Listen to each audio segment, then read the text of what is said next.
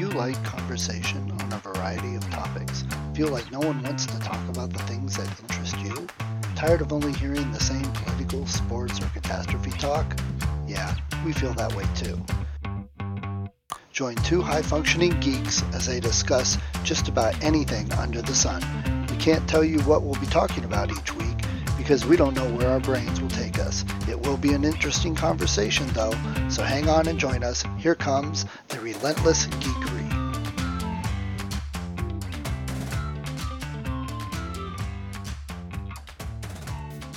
So, real Oh. quick, we, we kind of cut off last week. Uh, I, I wanted to make one last point on that and then other things. Sure. Um, so we were talking about the racism and the homophobics and the bigotry and all that. And I was saying how we're at this point where, you know, in society where it's a big upheaval for a lot of those things. And there's a lot of awareness and a lot of protests, a lot of marches and a lot of uh, anger and fighting. Uh, I just wanted to make it clear. I wasn't saying I'm against any of that. And I'm not against people protesting and marching and any of that. My point, though, was for me personally, I don't need that to be aware and to, uh, you know, have no problem with people. Unfortunately, the people that need to have their minds changed won't have their minds changed from marching and protesting and stuff. It, the only thing that's really going to change it is to continue as we're doing with all of that, the awareness and people changing their thoughts, but then over time, uh, more and more people over time. That's just how it is, and it'll change. That was just kind of my whole point. I, I hear you. I, my one of my biggest hope for the future is the fact that um, generations change, and whatever people might be kind of scared of that future and digging in their heels, that you don't need to worry about that with the kids. They are getting more and more like doesn't matter black, white, yellow, red, any flavor and color doesn't matter. Gay, straight, you know, whatever, all the um, possibilities, all the gender fluidity. It sure seems that it's just a non-issue. That it's Billy's coming over to play, and you don't know if Billy is a guy or a gal, and it doesn't matter. And you know what I mean? It's Yeah. it's. I'm always heartened by the new normal of, wow, you, don't need to worry about it, and the people that are, I don't know, kind of trying to force that on their kids, at least train their kids in it, or Yes, project it onto them. I think they're going to be disappointed when um, Billy's going to go to school, go into life, go into where that just has never mattered as much to them. Maybe even kids always seem to protest a little bit against their parents. Maybe that's going to be one of the things that they just say, you know, mom and dad, you were really into cars and I'm not into cars. You were really into religion and I'm not. You were really into bigotry and I'm not. And I, you know, there's hardly any parallelism in the things that I just talked about, but it all seems to be that way. If you're a really good cook, the kid just wants to find something besides following in your footsteps. Sometimes they do, sometimes they do exactly the opposite. you know what I mean? So, oh yeah, definitely. so, so we were at Put in Bay over the weekend. Uh, Yes. While you were enjoying a different activity, which we'll touch on, but uh, it was Pirate Fest weekend, and there was oh, a pirate. my, very cool. Oh okay. yeah, there was a pirate walking around. Had the hat, had the sword, walking around with pirate outfit. He had a full beard and a pink dress and high heels. So How- what a nice, interesting combo. Yes. Exactly that. You know, it's uh, well, the the last winner of uh, you know, uh, Mr. Mensa, a, a, a thing they do every year at the annual gathering for Mensa, has expanded to be Mr. and Mrs. Mensa. And if I remember right, uh, Jen and I think Sabelsky was the winner of Mrs. Mensa, and she was very much into piratitude and you know the costumery and all that kind of stuff. So not not quite the same as seeing a guy with a beard dressing up in the frilly tutu and whatever else it might be. And yet, I think that this is kind of funny. You know, I I I don't know that I do that much cosplay, but I have almost always said, well, either I'm going to go like with the straight, I look like a Viking, I look like a pro wrestler, let's do that, or dress up like in, in my little ballerina outfit. Right. Let people make of that what they will. What do they think of a six Yes. foot two, three hundred pound guy that likes to do a little pirouette? You know what I mean? It's when I was in cabaret, the whole band dressed up in drag, and I looked pretty good. see there you go. so, well, I was up at Put in Bay enjoying the wonderful, uh, bright, sunny day and the heat and all that. You happened to be at my local comic book store, like a mile from my house, and I was, you know, 50, or in 120 miles away. Exactly. Uh, so, As you know, I, I, had thrown out, you know, hey, let's get together for lunch, and that's when you revealed, no, you know, you, and Gina were going to go a little getaway weekend. Right. So it, it, was. I knew we were very close. I remember Rootstown and stuff. It was um, really cool. Adams um, Action Figures and Comics is right. local store, and they were having an in store with P. Craig Russell and Matt Horak. And Matt Horak's work I only know a little bit about because it's relatively current, whereas P. Craig Russell has a 40 going on 50 year career, yeah. maybe even 50 going on 60. He's been doing wonderful things for a long time, and he's the guy that I was there to see because I've loved his work for a long time. And it was wonderful. By that meaning, um, uh, lots of people stopped by, but not so thronging of a crowd that that people were pushing, and, and that frankly that we didn't get we didn't have to move on. We hung out and had a very nice conversation over the course of about two hours. Of course, making room for other worshipers, other people that wanted to buy new product. You know, that's what the in store is for, of course, right. is to generate a little bit of business and stuff. But he was so much what I was hoping for. You know, if, when you do fantasy artwork and, and really beautiful, fine, detailed stuff, some part of it is you kind of got to know what you're doing. You got to know enough about all those fantasy works from which those images spring that you need to be able to like summon a really ogreish looking ogre. Or if you're going to transport through the dimensions, it, it can, it has to look good. You know what I mean? It has to be very much the suspension of disbelief. And so we hardly, I shouldn't say that. We talked, of course, about his work and his art, but the conversation raged all over the place because, you know, who were his influences? It wasn't necessarily other comic book artists. It was the folks that made posters for like the World Expos back in the turn of the century in 1920s. And it was children's book illustrators, you know, where they had that combination of whimsy and menace that when you used to read like uh, Brothers Grimm fairy tales, they're not happy tales. There's a lot of people getting like eviscerated and dropped down a well and stuff like yeah, that. Yeah, it's so, not all Disney. yeah, it's not all Disney. And and so we talked about travel and food and art and he just was witty and eloquent. And, you know, uh, uh, Colin was there, uh, chiming in often. So was Matt. So was Adam. It, it was a really wonderful powwow. And not only, I really think this, we, we hung out for two hours, but it wasn't like, okay, buddy, you're stalking, time for you to move on. Instead, it was a really nice conversation. And about so many different subjects and not so totally involved in the world of comic books that Colleen was, was you know, Colleen was there with me and she didn't feel left out and kind of, you know, okay, let the nerds talk it up. It was, it was really sweet. And I hope I, it sure seemed that they had as good a time as we did. You know what I mean? That the time flew. And when it got to be after four o'clock, they were like, Oh, I guess, I guess we're done. It wasn't like looking at the watch and saying, okay, move along, move along. So I, I couldn't have asked for a better, like, the venue. They were right at the front desk and had lots of room to, you know, sign things and do sketches. Of course, like I did, uh, I mentioned, you know, hey, the, the Baltus comic book collection and my cataloging software and system worked out really well because I was able to go look at, well, what do I remember P. Craig Russell working on? And it was, here's some old Elric of Melniboné uh, from First Comics from like 1980, you know, I mean, a long time ago. And here's some old Doctor Strange and some, and so without being shoving this stack of stuff at him. I, I got like eight things signed that were a nice representative sample of his career, some from Night Magic, some from Elric, that kind of stuff.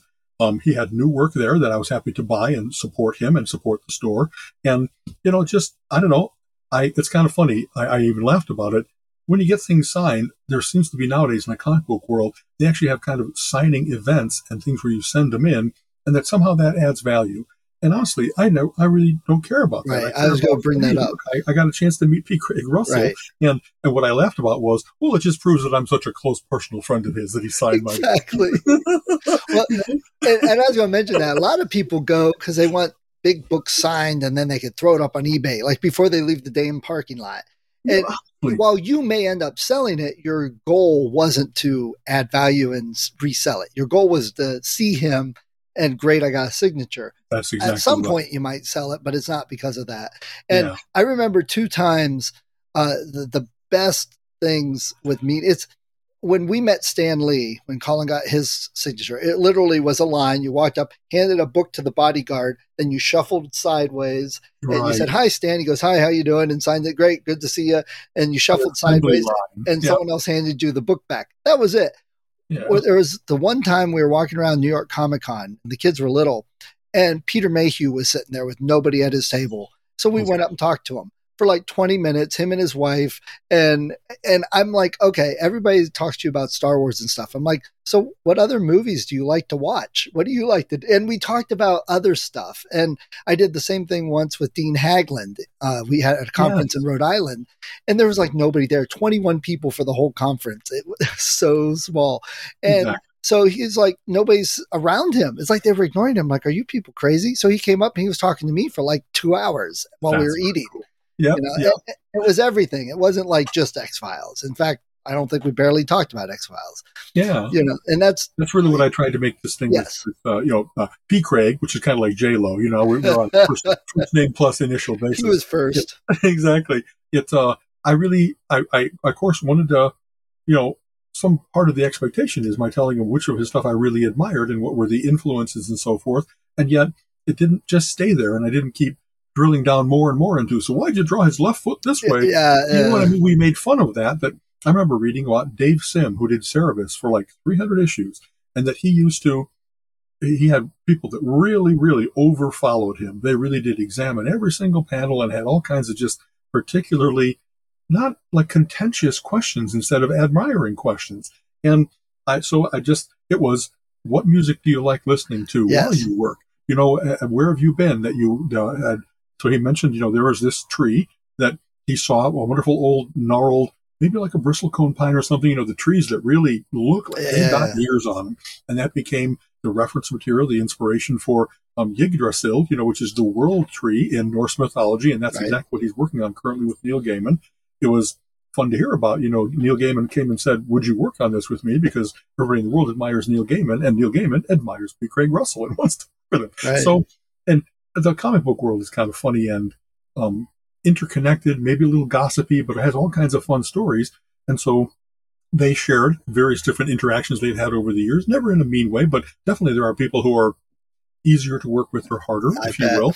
And I had a chance to mention a couple stories, as you just mentioned. You know, when I used to go to Comic Cons and they started to have movie stars were coming and professional wrestlers were coming. And then here I am with like Gene Colan is sitting by himself right. Martin Nodell, who created the first Green Lantern. And like, I am so happy to not only have a chance to just meet you, but I get to talk to you at length because everybody else is over with Billy Dee Williams. And yeah. I know Lando Calrissian is just the hottest hot currently, but these guys are the giants. They right. created this this mythology. So I, I, mentioned also I had a chance to talk to Jim Steranko recently right. in a similar way. That just anyway, I, I well the thing for me is okay, you know, we, we met Stan Lee uh, mm-hmm. you could have met Billy Dee Williams. Would would it have mattered to their lives at all? Did it really matter to yours to say, "Hey, how you doing? Great. I love your work. Okay, good. Talk to you later." Uh, done and over with. But when you get to sit like you did for two hours with P. Craig Russell, he'll remember you probably. There's you know you, there's some memory there. You've enhanced his life, you know, and hopefully, I, I hope so. Hopefully. You know, I, yeah. Well, it's kind of funny. Uh, people, somebody recently just used the word. I'm very affable. You know what I mean? That I'm kind of fun and approachable. And that's what I tried to be for him, that I didn't want to come across as too shy. I'm no longer a fanboy. I'm kind of grown up and I do have lots of experience and knowledge in the thing, but I still have enthusiasm for it. It's not like I'm jaded either. And so I tried to share that with him. So happy I'm here with you. And I, I, I think, I know we must have met at one of the past Comic Cons or Wizard Worlds in Chicago, right. but you know, it, it, it still is, it's kind of funny. He might be one of those guys where he's not prolific, and so instead of being someone that everybody knows about him because he's got a, a thousand issues of the Avengers or something like that, you really have to like the particular things that he loves working on and then see, you know, b- besides him, one of the things we talked about was um, I early on in my comic book life, it was fun to be able to start to recognize various different artists mm-hmm. that they weren't interchangeable, that like nobody else's work looked like Gil Kane or Jack Kirby or Steve Ditko or P. Craig Russell. Right. And maybe there's a little bit of like Charles Vess does some things a little bit like him. There's artists I could name that have that same interesting ability to capture fantasy, you know what I mean, to do other right. dimensions or mythical creatures and stuff. And yet, you know, you can look at a page and say, that sure looks like P. Craig Russell. That Colin looks, does that. Yeah. Because they're beautiful. You know what I mean? It, it's kind of funny. He has not only the, the artistic talent of drawing things, but like the sense of composition and the story flow and how to do macro, micro. I, I just even he even talked through one of those sequences he did for the Ring of the Nibelung. He did an adaptation of the Wagnerian opera. How cool is that? And that he kind of talked through that it, it came to him. You know, it was he was thinking about it and was kind of like a little bit stumped. And then in a in a burst of inspiration, he got the idea of like he's going to go in through the guy's eye to see what thoughts he's having, and then the explosion of that sequence to sequence, then come. And it was just like I remember that sequence from the comic book, and it was like, and that wasn't you painstakingly doing what the writer had said you should do. You know, oftentimes the, the writer has, and then there's a battle for three pages, or then we show how you know whatever this thing happened. But the artist is so often the one that captures that, that really portrays the sequence of things and the uh, it, so I love getting insights into people's creative processes and that sometimes they're mysterious. You know what I mean? Like just Isaac Asimov used to talk about when he was stuck on a book, he'd go to the theater and like while he was sitting watching another movie, bink, something would right. into his head that would like get him to the next step, solve the problem for him. So your your subconscious is so mighty in how yeah. it's always back processing and kind of waiting for the right thing to happen. yeah, Gina's always asking me like when we're driving, so what are you thinking about? And I'm like, huh? What? And we, we were watching Young Sheldon last night, and his mother was worried because he was sitting at lunch alone. And then they showed it from his viewpoint, and he's like, I love being alone. He's imagining gravity and the world galaxies and photons, and you know, so exactly. So uh, Colin got excited because he was standing there talking to P. Craig Russell and he got an email from Neil Gaiman and said, "Hold on a second. Had to answer an email from Neil Gaiman. Calls like so, that was so cool. exactly, like they were real together right there in his store, right, right. and, and that's very cool. So, what did he say? What does he listen to when he's drawing? Um, actually, a lot of classical music and a lot of um, things before our time and even before his. Um, so like from the 30s, um, some things that are quite old, like, you know, all of classic goes back 400, 500 years, but he also listened to, um, and I'm, I'm embarrassed, I can't remember particular artists' names, but where they're, um, not as much rock and roll, not as much amplified. It's more, um, I don't know, personal and great vocalists and great songs and melodies as compared to thrashing it out. And so I could see that, you know, and he even talked about he has uh, the perfect workspace, you know, that he had converted, um, a, a second bedroom. I think he used to work, you know, where there was more interruptions, and now he's got a studio that he really goes to. That is what I always do when I come up here in Skynet.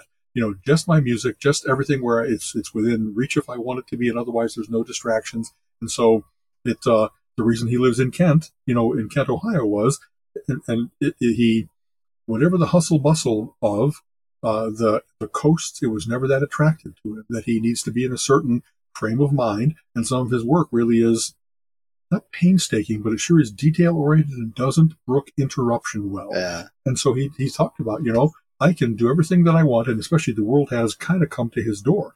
It used to be you had to take those pages and take them to like the FedEx office and right. hope to God that physically things didn't get lost or damaged in transit. And nowadays, between the ways to collaborate with his various different uh, uh, the inker after him or the writer that he's working with, it's just all that much easier without him having to kind of live in an artist's garret in Manhattan somewhere, you know, that yeah. kind of thing. And so he, he chooses a, a big college party town. Okay. well, I guess you can be in Kent and not necessarily be on campus. You know, right? I mean? Yeah. Well, not much anymore. I mean, geez, oh man, compared to 20, 30 years ago, Kent has changed and expanded so much. Expanded, yeah. So. It, it, might be. I've often thought about, like, you know, Colleen and I are probably going to be here in Lakewood in retirement and so forth because it really has many things that we want. But if there's anything that I was going to move for, it would be to move to a college town, to have a great library and great, like, concerts and art programs and just the vibrancy of youth. You know what I mean? To just be around people that are like, their life is exciting and starting and, and there's cool things going on. And I, I like that, that atmosphere of becoming, of of trying. You know what I mean? Instead of I don't know that I'm a nostalgic guy. I don't want to like sit where it's kind of quiet and you know flies go slowly through the right. air. I, I I I do like having my own places to go to that are my quiet and so forth. But to be able to just walk two blocks and have it be that everyone's smiling, there's a good bookstore, there's an ice cream, you know, like there's always right. a campus town that has, I guess, things that appeal to me, and a college town has many of them you know. So right, right. so well, segue. Speaking of yeah. college, because uh, college you end up reading a lot. How's that for a segue? Sure. So I, I said a couple weeks ago, I've been reading two books and they're way different. Uh, and I wanted to point out. So this one, well, the cover fell off. Uh, Asimov Foundation. Oh, oh yes, it's a classic, the trilogy. And Dean Koontz, uh, it's a Jane Hawk novel. Right. Uh, which I, I just read. devoured the Jane Hawk series recently. You know, I, I love, I like Dean Koontz from his mm-hmm. Thomas books and various other yes. things. And when those started to come out, it was like, okay, this is a good premise. Please go. What, what do you think? What do you think? Well, so they are absolutely polar opposite types of books. I mean, they're they're what sixty years apart in writing. They're right. two different genres, so it's interesting. I don't know why I chose those two, other than I've been wanting to read Foundation for years, and I was at talking to a guy at a indoor flea market, and he had all sorts of books, and we got talking about what do you like, and we have very similar interests. So he's like, well, let me tell you, read these, read the, you know. So I'm like, cool. So Asimov, the story is hard to get into almost. There's not much of a story so much because it's a it's almost snippets of history. It's almost as if he's writing scenes that are important to history, which is okay. his intention. Yes. But if you look at it from the writer's story standpoint, there's not much story there and it's really hard to follow. It, his writing is very sparse. You don't get the grand descriptions and uh, the narrative, you know, and stuff. Whereas Dean Koontz, it's an action thriller. It's quick. Uh, I mean, you could read through that and you're like, whoa, I just read 50 pages. Right. Um, so completely different feel to it. But it made me think, and this is something I've talked to some writers about, you know, that where I'm told don't read the stuff that's old and try and write like that because that's not what modern readers want. That's not what they're looking for. So, in that regard, I probably would think if Asimov was alive today, he probably would not be as published and as popular as he is. Because uh, I don't think so many people would pick up the stuff if it was new. Uh, you know, my opinion, but yeah, it's just yeah. not the modern sensibilities. But so I think you're right because popularity has always been more towards maybe more action oriented or maybe more easy. Um, but uh, Asimov and hard science fiction, there are a couple inheritors where when you read Gregory Benford, when you, you know what I mean? Uh, and even like Michael Crichton, when he wrote yes. thrillers, they really weren't necessarily about people. They were about the thing and the threat right. of it. And it, he, he wasn't that good of a carry the story along through your characters that he was more about the events happening. Right. So, um, and, and just so there really are some, like for instance, I love, uh, Charles Stross. Uh-huh. And I, what I love about him is he challenges me. I read a lot of, um, I don't know, I've got a good vocabulary. I've seen many plots and I understand what's going on and I often get to what's going to be happening before we get there. Stross has ideas that are surprising. His vocabulary is excellent. He goes down paths that are just like, boy, out of all the science fiction writers in the world, nobody has thought about this before. And not only thought about this, but taken it 10 steps forward and all reasonable extrapolations and complications. And he, he just, um, I am, uh, proud that I can keep up with him. Do you know what I mean? right, right, right. The fact that he's really got high quality. So he's the guy that I would say, if you're looking for something that is truly speculative fiction, truly more hard science based instead of you know, just, well, what if we could go faster than light?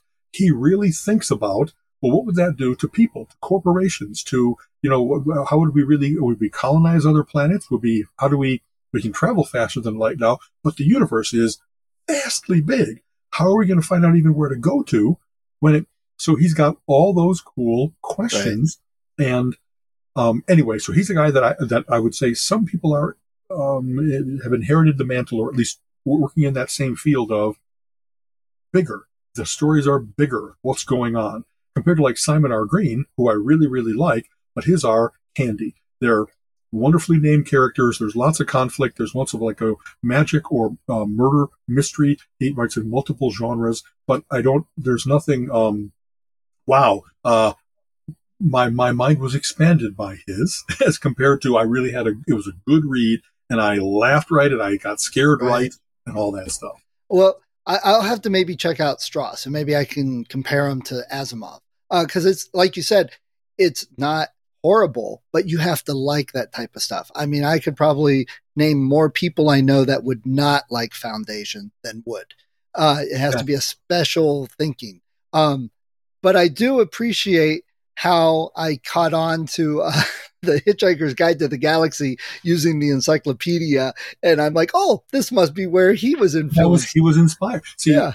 as I mentioned, we do our aficionados thing, or, or now we're done with it. You know, the AFI, American Film Institute, came out with their list of top 100 movies of all time, and we watched them from 100 down to one. And then, because while we were watching them, they came out with a version 2.0 right. list that changed 24. Then we watched those as well. And the whole point of that was not only that they're really great movies, it's that if you want filmic education, if you want to see, man, this guy's the first guy that ever did that film effect. This is the first, this is, you know, Burgess Meredith young. This is Jimmy Stewart young. Great performances. What did the world think, like before World War II, about how the world was? There really still were unexplored places and stuff like that. So I loved going through all those. And I don't think it's nostalgia. I think it's wonderful to get informed about what has gone before, because that way you can really appreciate when Christopher Nolan has a particular homage in one of his movies that's almost like scene for scene that he snagged that and said, I love this when I was growing up, so I'm going to use it here. You can go like, oh my God, that's where that came from.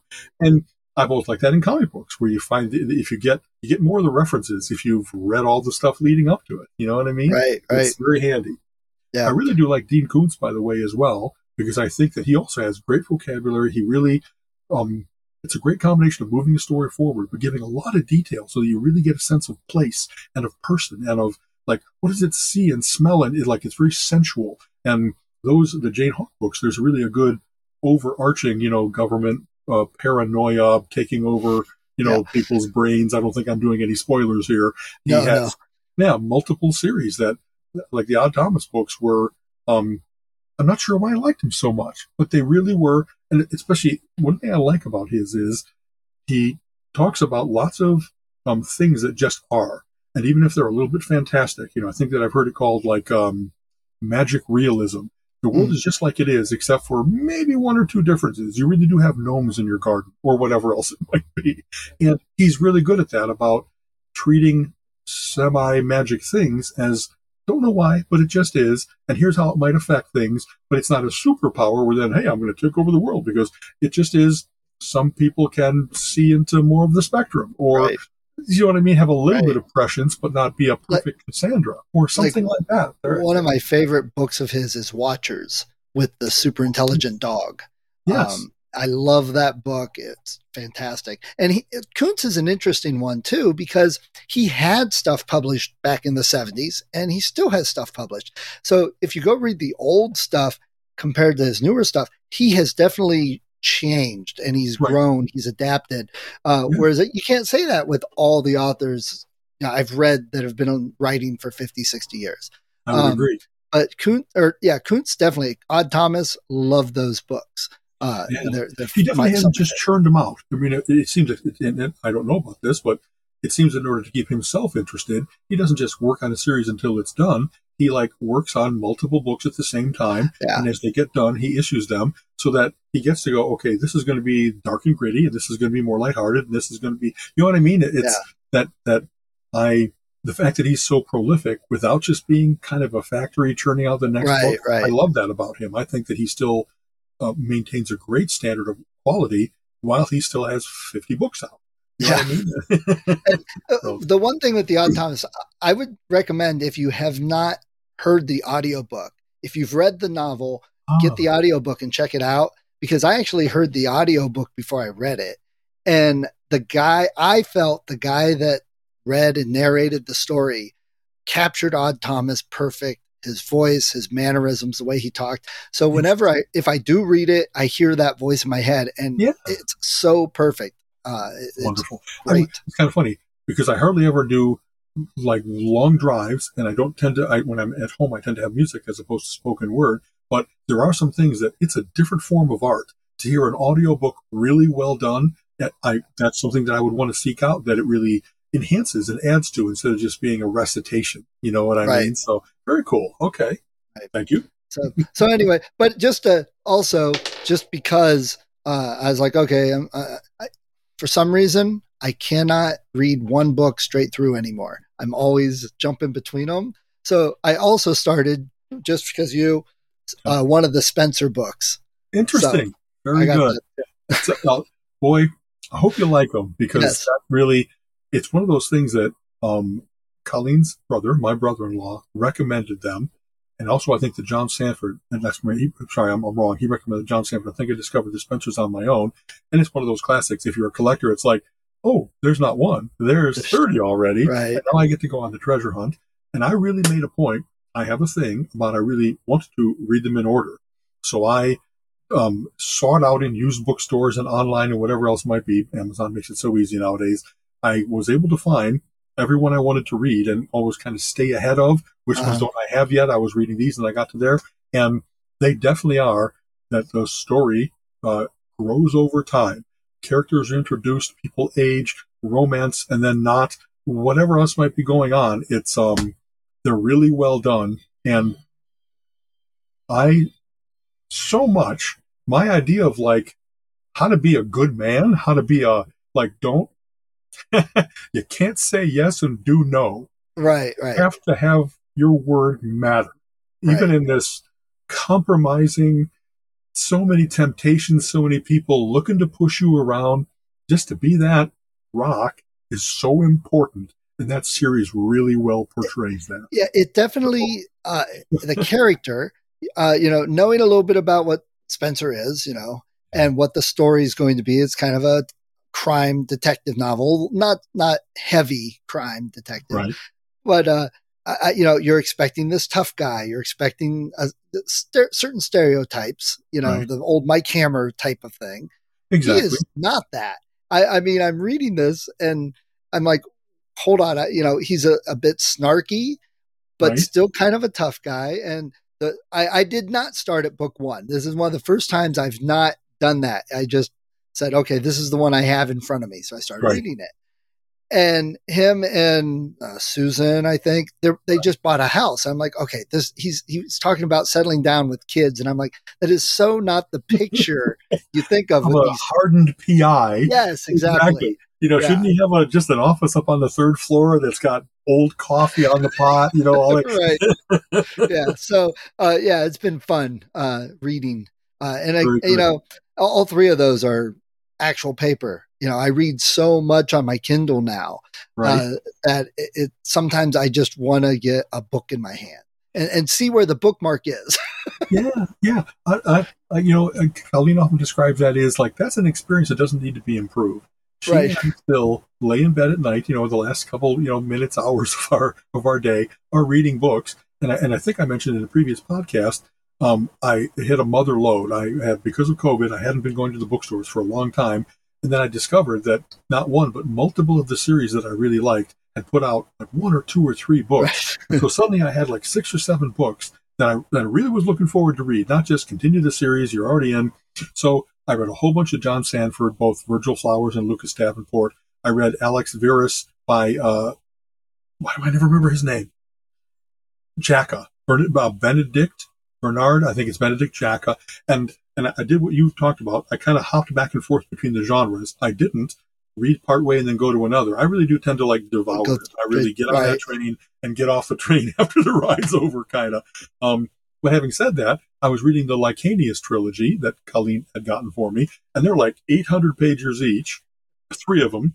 And I must admit that I, at one point I just had, you know, I kind of need a palate cleanser. I really am. This is good stew, but boy, I've had a lot of right. this week. Yeah. So. You go down for breakfast the next morning, and Colleen's like, "What? What's those marks on you?" Oh, I fell asleep with the book. It crushed exactly. me all night. That's why my nose hurts. right. Exactly. Boom. so, so mm-hmm. uh, jumping back again, I just boom thought of this. Uh, you said you went putt putting after yes. you were at the store. What? Where did you go for the putt putt? Uh, it's called something like Fun Times Family okay. Fun Park. Yes. And, okay. Uh, I think it's within like maybe 30 minutes of where you are. We actually were trying to find a place called like the Birdie Hut. Yeah, and, that's on 59 in between Kent and Ravenna. Yes. And in classic style, I put in Birdie into my GPS, not my phone, but my GPS. It took me to Birdie's Recreation, which I thought was the place And it turns out that's like a sporting goods store in downtown Alliance or something uh, like that. But you know, I, I laugh about this, about other people, and then I did it to myself. If all you've got is this little postage stamp device and you're not going to like look at it on the map and you're just going to trust that the, the name was good enough. So we get to this place. It's not it. And then we said, well, what's close mini golf to here? And that's how we discovered Fun Times. And I, if we haven't talked about it before, we love it. I mean, we've been all over the oh, United yeah. States, as you know, doing our state capitals thing. And there's nothing like driving along a road. And you know that if you see a castle or a lighthouse or a big dragon, we get off the road because right. you're pretty sure it's mini golf. It's just the silliest thing. I grew up loving it because we had a putt putt course in Elk Grove, and me and my best friend Stu would go like they had um, all you could play eight to twelve in the morning on Saturday mornings. So we'd be there at like seven fifty nine, pulling nice. up our five bucks or whatever, and it just seems like it's such a perfect leveler. It's silly. You can't like be such a great putter that you're dominant. You can't care about how good you are when you're trying to like hit it past the devil frog to right. the next lily pad. You know what I mean? I I love the ingenuity. It's very American to take a simple thing and then say, what if we had a barn door opening and closing and they got to hit it underneath? and if, if you're one of those, they got a spiral. if you're one of those pool players, it's like, you know, talking about geometry and angles and you, you really can map it out. It's much harder with putt putt when you have hills and curves and you got wood here and carpet here and cement here, which you know your your ball will bounce differently off of each. Yes, exactly. So just even though it's a great leveler, it does benefit from having some idea of what you just talked about, like the, what's the lay of the course and how much. If I have a, a big slope, do I go high or do I go low to get the right arc that's going to take me? And if you can actually calculate that to get like regularly near the hole or even get a hole in right. one, it's kind of a cool live physics problem. You know what I mean? But you still have to hit it with the proper force and the right amount of force. Exactly. There has to be some skill. You know, so when you see families and you know the the father's a golfer, so he's quite good. But then you see the kids just like trying it for the first time and they don't have feel for how much to apply. So either they send it into the parking lot or they dribble it forward and you can see them get better. You do get better if you apply yourself to right. it. Right. So Colleen and I have been playing for a long time. That really was one of the early things that we just, um, like when she came out to visit me in California, we didn't do it because there weren't easy courses in San Francisco. But then as soon as we started to do any kind of travel, like on our honeymoon, we played mini golf up near Niagara Falls. And so did and, I once. Isn't that cool? We, I think we were on one that had dinosaurs. You know, uh, we had a giraffe. there you go. so, and she won. And so it's like, well, she's going to wear the pants in the family. She's dominant in mini golf. you know, and but like every time that we play, we're evenly matched enough that it's not dozens of strokes. We're within like three to ten strokes. I might win more often, but if my short game is off that night, all I got to do is just rim a couple short putts, and she's right there with me. And I don't know, it's we still have fun with it. Yeah. Every time we go to a new one, it's really like, okay, so what's going on here? It's a it's a different set of obstacles. Right. Am I going to get past the, the little bumper bumpers here? Am I going to use that uh, triangle to deflect it at a right angle over onto the green? And I, I think I mentioned in my my uh, text to you, this this mini golf course, Fun Times, had a par five. Yeah, hole. that's what you said. Of course, has anything but twos or threes, right? And yet this was Satan himself said defended on Ravenna or whatever this place is, and said, "I'm going to make you first have an upper green that you got to get in the hole, and that's not easy. Oh, and then geez, yeah. on, and maybe it's three holes, and if you hit each of these holes, this goes left, this goes right, this goes center, and so you might, and you oh, have yeah. choices and apply skill. And so this one was a long hole, and you had to go up and around. And if you got any, if you hit the rough, it slows you down, so you're not going to make it around the curve.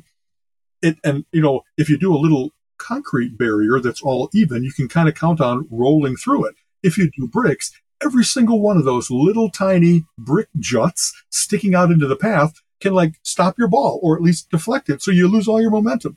And of course, we encountered every single one of those devious things that this course designer had done.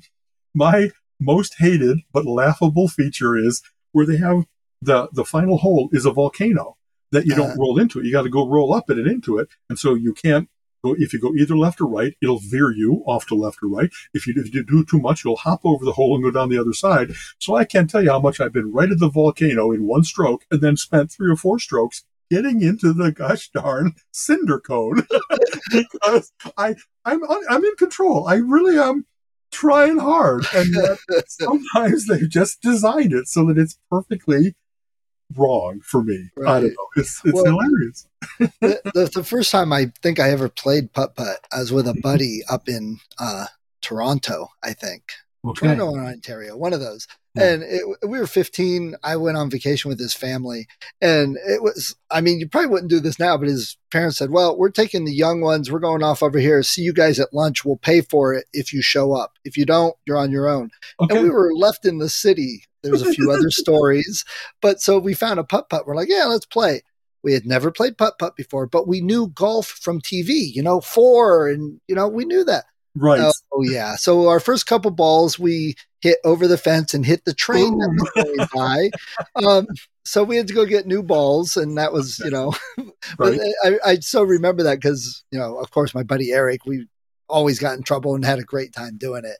Yeah. So yeah, last year for Mother's Day, Father's Day, or something. We the whole family went, but it was right after Gina's knee surgery, so we didn't end up staying the whole time. But yeah, still yeah. like to go to putt putt another thing that I love doing with Colleen and I, and especially what we often play with, and so it's four or six people, is we play full contact, you know, mini golf. you don't go by yourself and finish out the hole. You get everybody gets their first stroke. Yes, yes. And if you happen to be bonked by another ball, then you get hit. Sometimes you had a good line, you get sent off to the side. Yeah. Sometimes you're in the way of the really good hole in one shot, so they're going to have to hit you.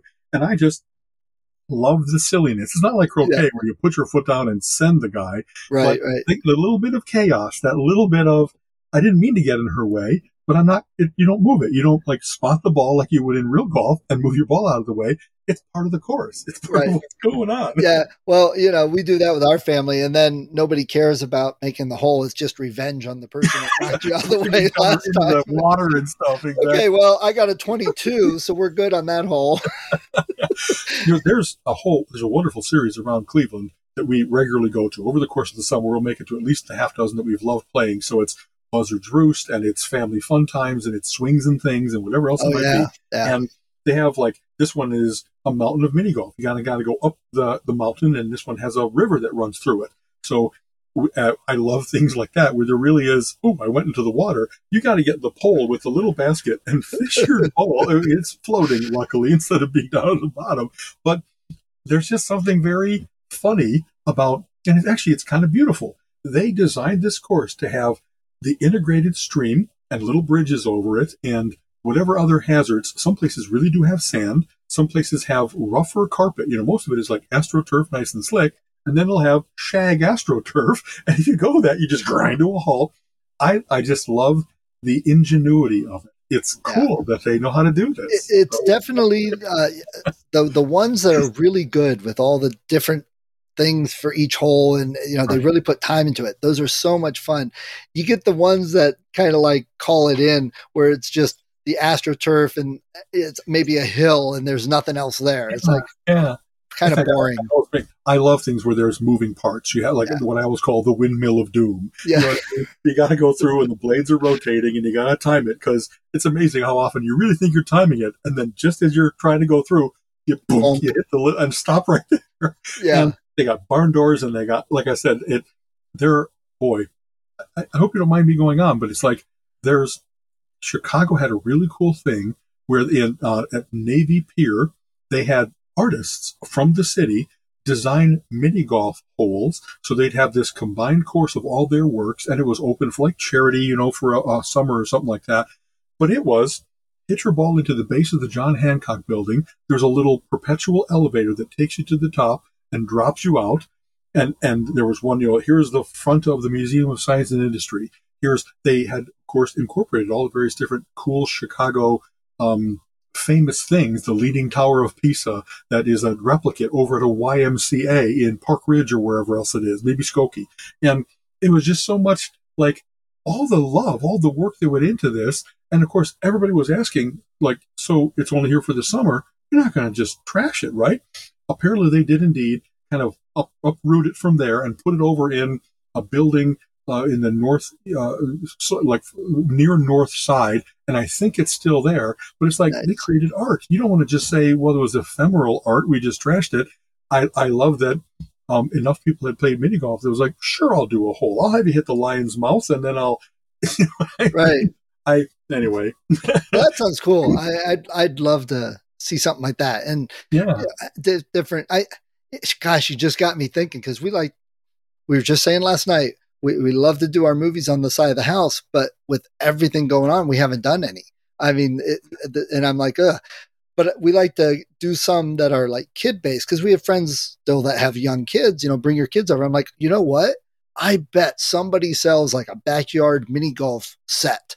And I bet we could set up a small course to play before the movie for the kids. I'm like, that would be awesome. Exactly. So, yeah. always something. One of our, we were in um, Reno for the Mensa annual gathering, and we were going to go to Carson City because that's one of the state capitals. And then we circled Lake Tahoe, uh, you know, out, out of our uh, extra couple days of vacation. We found a mini golf course that was like 80 years old. So it really had beautiful grounds, bushes, overgrown. Their thing was they had every single golf ball was hand painted. This is an eyeball. This is the world. Wow. This is a basketball. And you got to choose to select out of this vast array. And it just, it's, everybody has their little quirk. We had another one. It's in downtown Erie, Pennsylvania, where they have spinners at the start of each hole. And the spinner is something like, um, play left handed or shoot between your legs. Oh man. Or, um, uh, you know what I mean? Like, uh, if you get a hole in one, I don't know. I, I, they had, they were amazingly creative in all the various different variations and deviltries that they came up with. They would add to the, the goofiness of the game. Right. So that was kind of fun too, you know? Yeah, yeah, definitely. Well, I, I like what you said earlier too, uh, how you went to find it and you oop, found it on GPS and showed up completely somewhere else. I, am glad to know I'm not the only one with that trait that like drives all over the place. Gina calls him one of our adventures.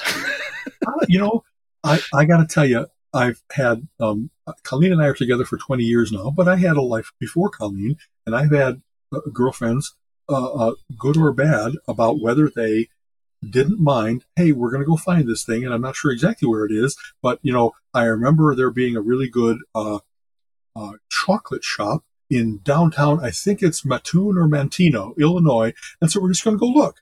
Right. And some people loved that adventure, and some people were like, no, no, no, we're going to look it up, and we're going to get the map, and we're going to not get lost. So whatever that thing is about getting lost or not, or being purposeful or not, I, have had people in my life that were kind of like at ends of the spectrum instead of just being somewhere in the middle.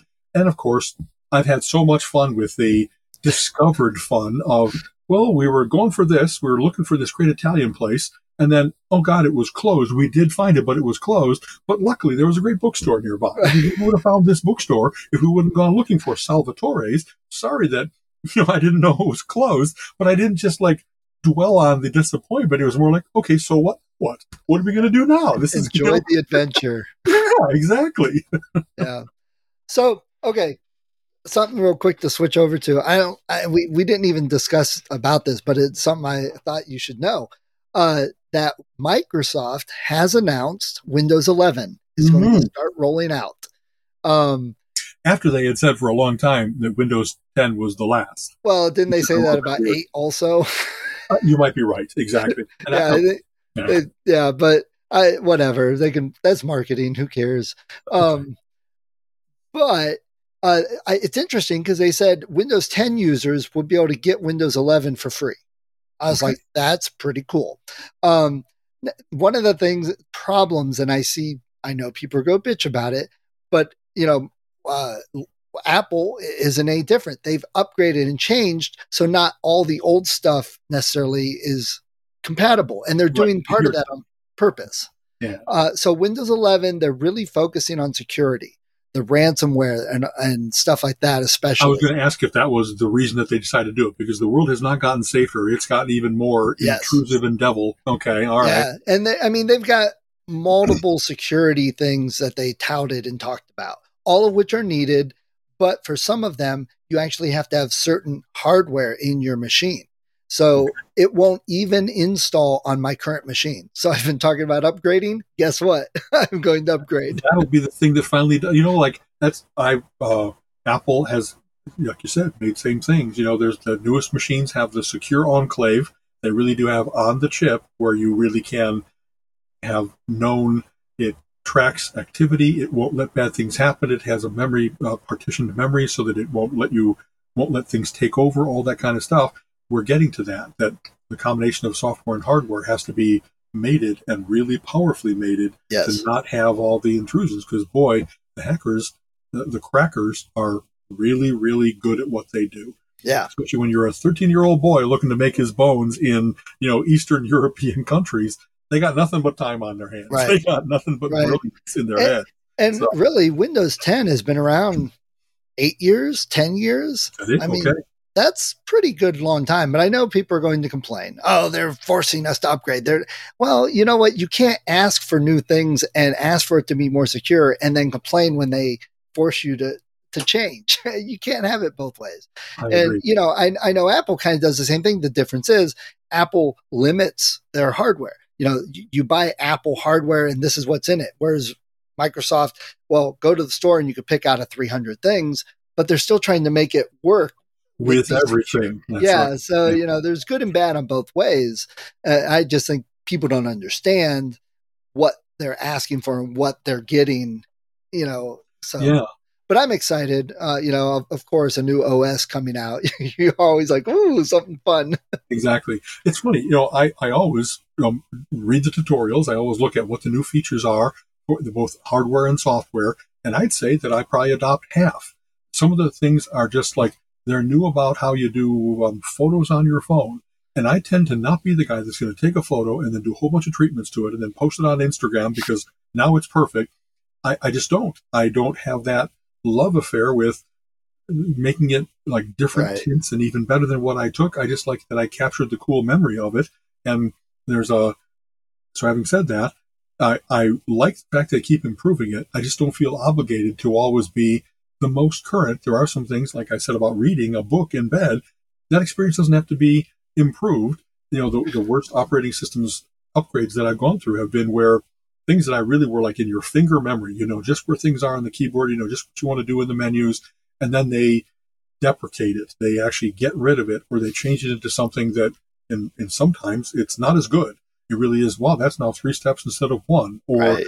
it's not where I would have expected it to be. And I liked your previous logic that this was the grouping of functionality or whatever else it might be. So, um, we'll have to see. I, I, I regularly, I get used to the best of the shortcuts because I really like saving time. I don't want to be the guy that's still doing a, you know, a particular keyboard press if there's now a better way to do that. Right. But I like I don't know, I don't usually talk to my computer. There's all kinds of great voice recognition nowadays, and yet I haven't got an Alexa or a Siri or any of the, the balls, you know, that let me talk to them and ask them what the weather is and what the sports Right. scores are. I just I don't know, whatever this thing, a mind meld that I get when I want to go into flow of how I mouse around and type, that really works well for me. And I think that voice would not only be a little bit interruptive, it would actually be, wow, then I am talking over my own music or I, I don't know. I, I tend to not talk to myself. Some people that comes very naturally, whereas I tend to talk to people. I don't think of my computer as a person. And so there's some weird barrier in my mind. There's a disconnect there that, It, you know, just your old. I guess, I guess. But yeah, but you know, it's funny when I don't think I am. When I see Right. the, the Oh, things right. that people are doing, I'm often more current than all kinds of kids that are telling me, "Hey, Yeah. man, move aside." It's like you might have picked a better target this time because I could fucking run rings around Right. you. Yeah. It- sometimes it's not even worth it. So I, I'm looking at a really next six to eight months exciting technology time. Because Okay. I think I told you I upgraded my watch because Yes, Prime Days had a sale. We we should compare Apple and Fitbit and see what all the features are for Right. anyone that's interested. And you got the cool fire for like a really good price, right? I got yeah, I got a new Fire, but Exactly. so I'm going to take this current PC and it's going to be my DVR. It's going to contain, uh, you know, set up to record the shows. Uh, the media server, as they yes, say. is Okay, exactly there what it's going to be. So then I'm going to have a new, a, a new desktop, but I'm looking to probably get a new laptop uh, to Hmm. go with all that. So I'm going to take this current one, which isn't dead, and put Linux on it. Uh, so it's just a whole lot of fun changes yeah. coming up. And that's the thing is, it's not like, oh no, I got to do this. More like, cool, I get to experiment with the new Linux. I get to, I love that stuff. I don't have know? a choice. I'm being forced. I guess I got to upgrade. exactly. so we'll we'll see. Money is tight for us for like this and next quarter because the garage, as you might uh, imagine, uh, yeah. is, is there's been just enough. It's kind of funny. It's not so much that the garage has run over as in while we've been building the garage, we had a windshield crack. We had our, our water heater needed to be replaced. Uh, we had to get upgrade the electrical system into our house. And each of those things has been like, okay, Iron Ration, you're getting a little more tinny, getting right. a little more thin. So I'm going to have to put off, you know, like usually for Colleen's birthday and my birthday, July, August, we, um, get gifties for each other and we're trying to be kind of more in control about that maybe come fourth quarter into the holidays, that's when I'll be looking at, well, is there now a big holiday sale and I can right. get the yeah. new Apple Watch that I've been looking at or whatever else it might be. So right, right. I'll, I'll, live vicariously through your adventures in cool new tech. Right. Having well, said I, that, things are so inexpensive nowadays that it's kind of cool. I don't know that I need to put off necessarily always buying a new $300 device. That doesn't right. seem to be out of reach for, I just want it. You know what I mean? so, right. Yeah. And, you know, I, I'm, I'm going to really look because yeah. this PC that I'm using, I put it all together. You know, I went to Micro Center, I picked out every part, uh, put it all together, and you know, it was pretty top of the line. I mean, even though it's funny because it was pretty much a gaming machine, but the video card wasn't a gaming video card. It was a slightly lesser model, just okay. because I don't need all the high end graphics for the games, but I wanted the better memory. I wanted a better hard drive, a, slightly yeah. faster bus in the pro in the uh, board. You know, people miss those things. Like, oh, I got a fast processor, but I put it on a two dollar board with a slow exactly. bus, a, a, dirt road instead of a highway yeah. for my data transfer. Exactly. And I, I spent fifteen hundred on the processor, so I only got four gigs of RAM. And, you know, it's like, you know, you, you messed up. yeah, you know, I, I think I might have recommended before. I subscribe to a magazine called Maximum PC. Right. That is fantastic about comparing between all those various different components. And they have, you know, each, each month they have the, um, uh, cheap, medium and expensive build. And it's amazing the amount of power that you can get nowadays by, as you said, choosing your own components, choosing wisely. And for less than $500 here, for less than $1,000 here, you can still have a really great rig. Right. If you're willing to do a little bit of soldering, a little bit of, okay, I made sure that that is fully seated. You know what I mean? It, right. it, you'll, you'll have fun doing that. It's, yeah. um, eh, you know, but I mean, there's still the flip side. I was helping one of the kids look at laptops mm-hmm. and I was looking at all the PCs. I'm like, you know, I could just come in and buy this three or four hundred dollar PC. It's got all parts better than what I've got right now. If it runs for a couple years and I voiced it off onto somebody, I come and buy another one. You know, it's it's that weird. It, the the technology, the prices, you get so much for so little now that it's almost like too much work to build your own sometimes you know yeah you don't mind the the somebody else did all the work of doing it and there's no possibility of error it rolled out with right. perfection so it, it, really is now that hobbyist computing is kind of back to way long ago what it was. you only do it when you really want to. You don't have to anymore. Right. You and even like go to some place like Dell and you still get so many customizations and then boom, it's. That's, right. You, you, don't buy it off the shelf. You ch- check boxes as to how much memory size hard drive do you want an SSD or a, all all that stuff. That's exactly. Yeah. I don't know. So we'll see what happens. But I, am interested to find out, out all the new features because I know they're really, really trying to tie Windows and Xbox together so that if I buy a game and I play it on my Xbox, I can also play it on Windows. I automatically have it. And the saves transfer because it's the same basic platform underneath. So yeah. that's pretty cool.